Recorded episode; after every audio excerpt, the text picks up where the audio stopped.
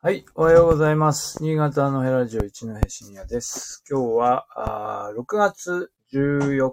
日、えー火曜日ですね。はい、えー、ちょっとスタートが遅くなりましたけれども、今日もお話ししてみたいと思います。えー、今日はですね、えーっと、新潟市があラムサール条約の湿地自治体認証を受ける、受けた、受けたか、えー、という話について、えーお話ししてみたいと思います。えーこの話題ですね、えーっと、新潟通信があ取り上げていたのかな。新潟通信が取り上げているのを見たんですが、なんじゃそりゃみたいな、あんま あんまりよくわからんみたいな感じのことが書いてあって、まあ面白いなと思ったんで、取り上げたんですけど、今見たら、えっ、と、えっ、と、NHK が6月7日ですかね。えー、それから、朝日新聞も取り上げているので、まあ、あの、いろんなところで取り上げてはいるみたいですが、まあ、そんなに話題になってないですよね。えーということで、なんだろうと思って、ちょっと調べてみました。新潟市のサイトですね。えっとですね、にラムサール条約。まあ、ラムサール条約というのは何か、まあ、これ NHK の、まあ、さっき書いてえっと、ラムサール、ラムサール条約というのは湿地帯、まあ、えー水辺の、こう、あれですよね。えー保護をするための、まあ、条約な。まあ、というものなんですが、えーその条約の、まあ、趣旨にかなった形で、えー湿地の保全、えー再生、普及啓発、えー環境教育等の推進を行っている自治体に、まあ、12項目で審査を行って、えーまあ、認定を行うということになります。湿地と言っているのは、えー型ですね。故障、河川、水田、湿地、遊水地、ダム湖、干潟、えー水深6メートル未満の海域だそうで、まあ、こういうのは確かに新潟市いっぱいあるよねということで、新潟市の方のページでは、えーえーはい、高らかに歌っておりますが、新潟市域における市域に対する湿地面積比率44%、えー水田面積は全国1位。で、えーラムサール条約の対象っていうかな、指定されている湿地となっているのが、あ酒田。えーで、それ以外にも16の型があります。まあ、福島型とか、富山型とかね、いっぱいありますよね。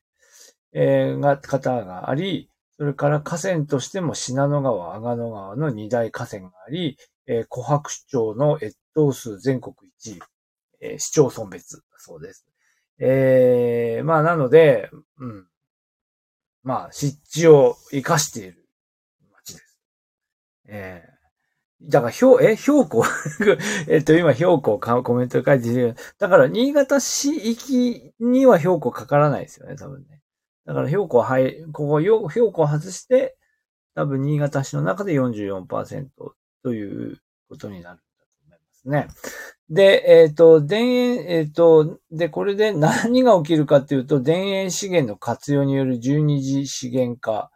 12, あ12次産業化の推進とか、湿地におけるイベントの実施とか、えー、その他、あまあ、みんなの肩学による地域学の推進などを行う、行っている、行っているのかな。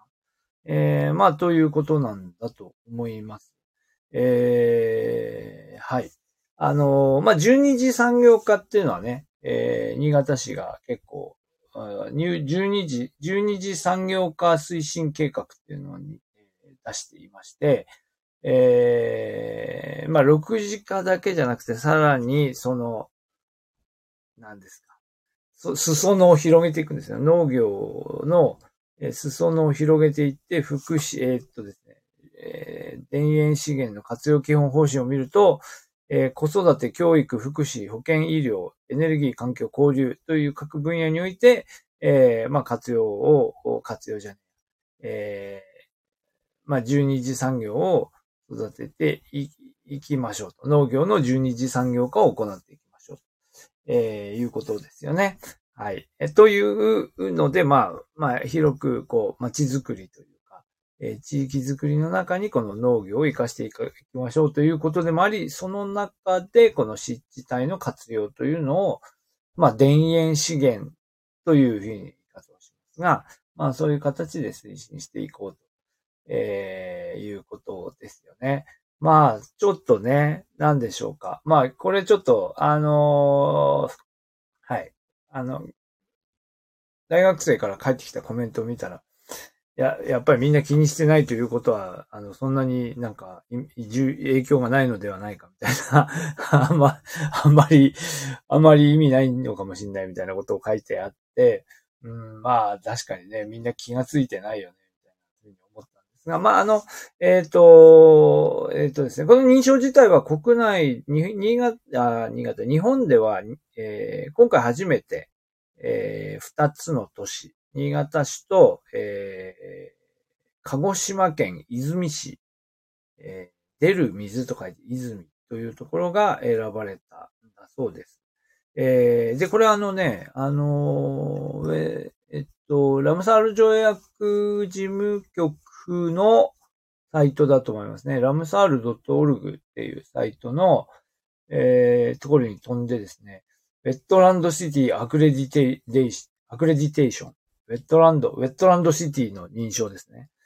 なんかそう言うとなんかいい感じです。 Wetland City。はい。ウェットランドシティって書いてあるこのサイトのね、写真は結構かっこいいですよ。なんか、まあでもかっこいいけど、同時にこう、富山型の、あの、反対側から新潟市内の都市部、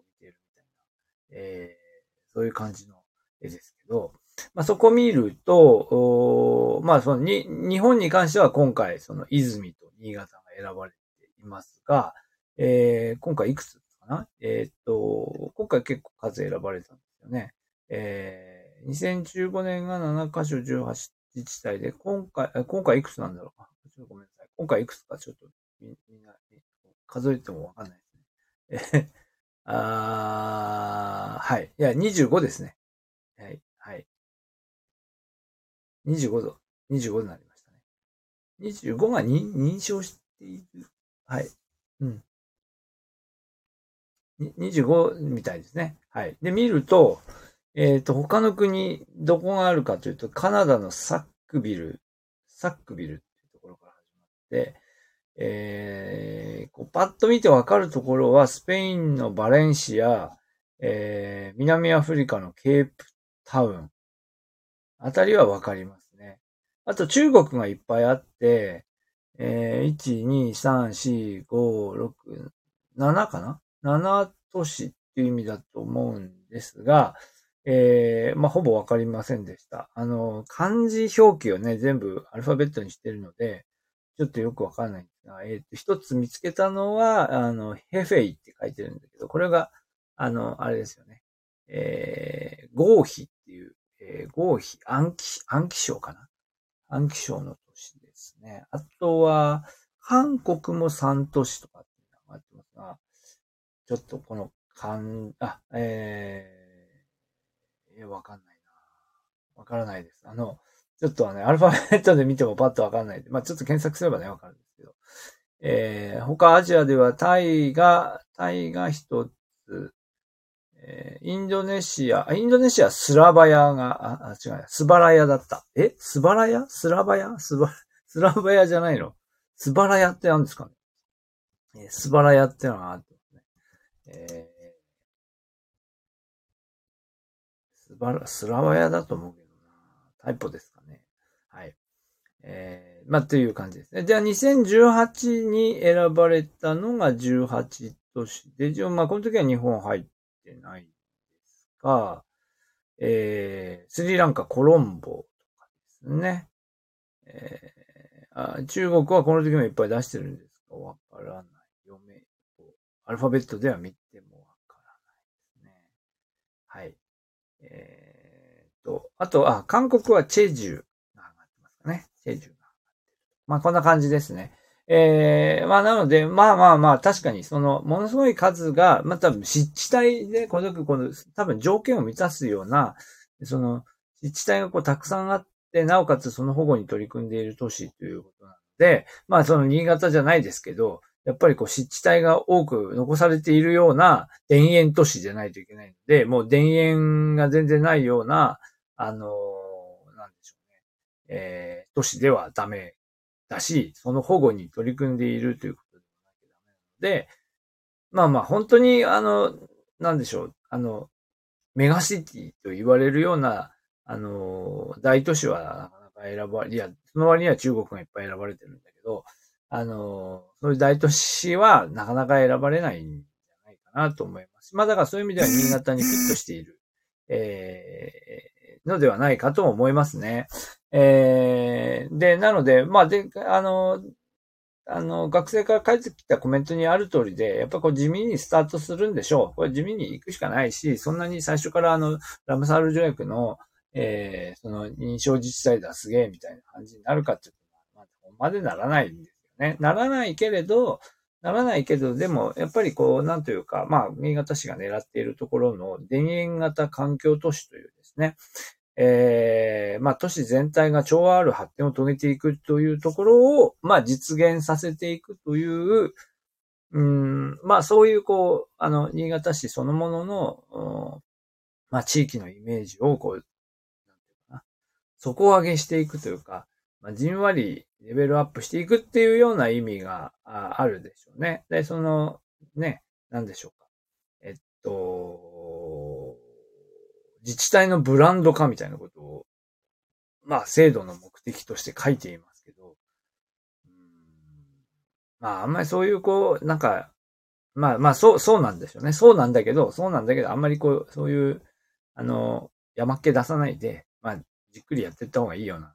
気もしますよね。えー、まあでもなんか、なんとなく思うのは、こうね、この間もどっかで話しましたけど、やっぱり雨、雨がいつも降っていてね、あの、天気もこう不安定で、えー、冬は寒いみたいな、なんかやたらとこうネガティブな、あの、ことを自分たちで言いがちですけど、でもまあそれも含めて、結局こう、なんていうか、自然環境が、あの、は、それらも含めて、あの、私たちのこの暮らしている街の環境を作り出しているわけですから、だからか、まあね、その、で、さっき言ったそのベッドランドシティアクレディテーションの写真もね、ちょっとね、なんとなくこう、薄暗いんですよ。あの、薄暗い感じの、あの、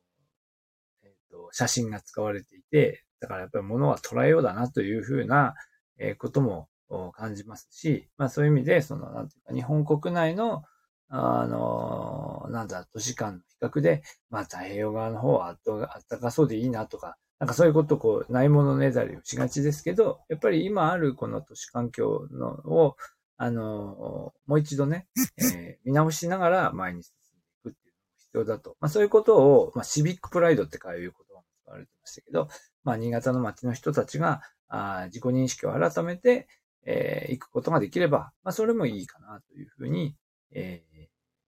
ー、思います。まあこれはあの、なんでしょうね。世界遺産も結局は同じなんですけどね。世界遺産だって結局その、なんか観光名所として、あの、世界に誇る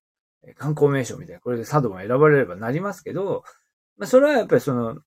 知名度とかね。うん、まああとなんですよ、こう、観光に行くためのこの、キーワードとしてはね、絶好なんで、やっぱりそういうふうに反応しがちですけど、結局制度主義としては、その自分たちの、あの、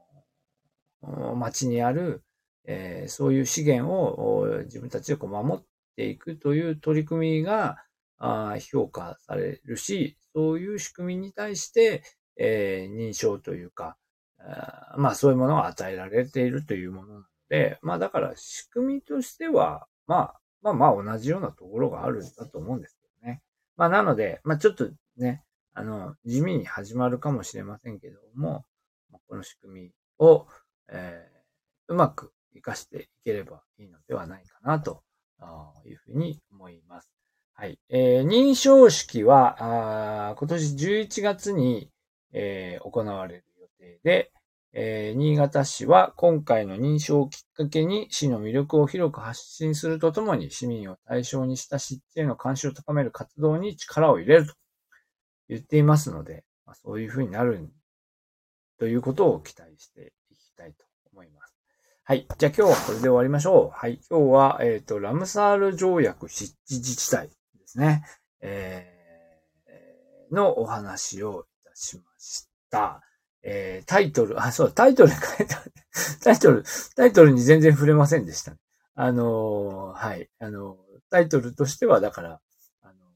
はい。湿った街をブランド化すると。まあそうだよ。だってウェットランドだからね。ウェットランドをブランド化するという話に、えー、なっていくようですので、はい。なんですかね。まあ、ウェットランドを明るく盛り上げていきたいという話で、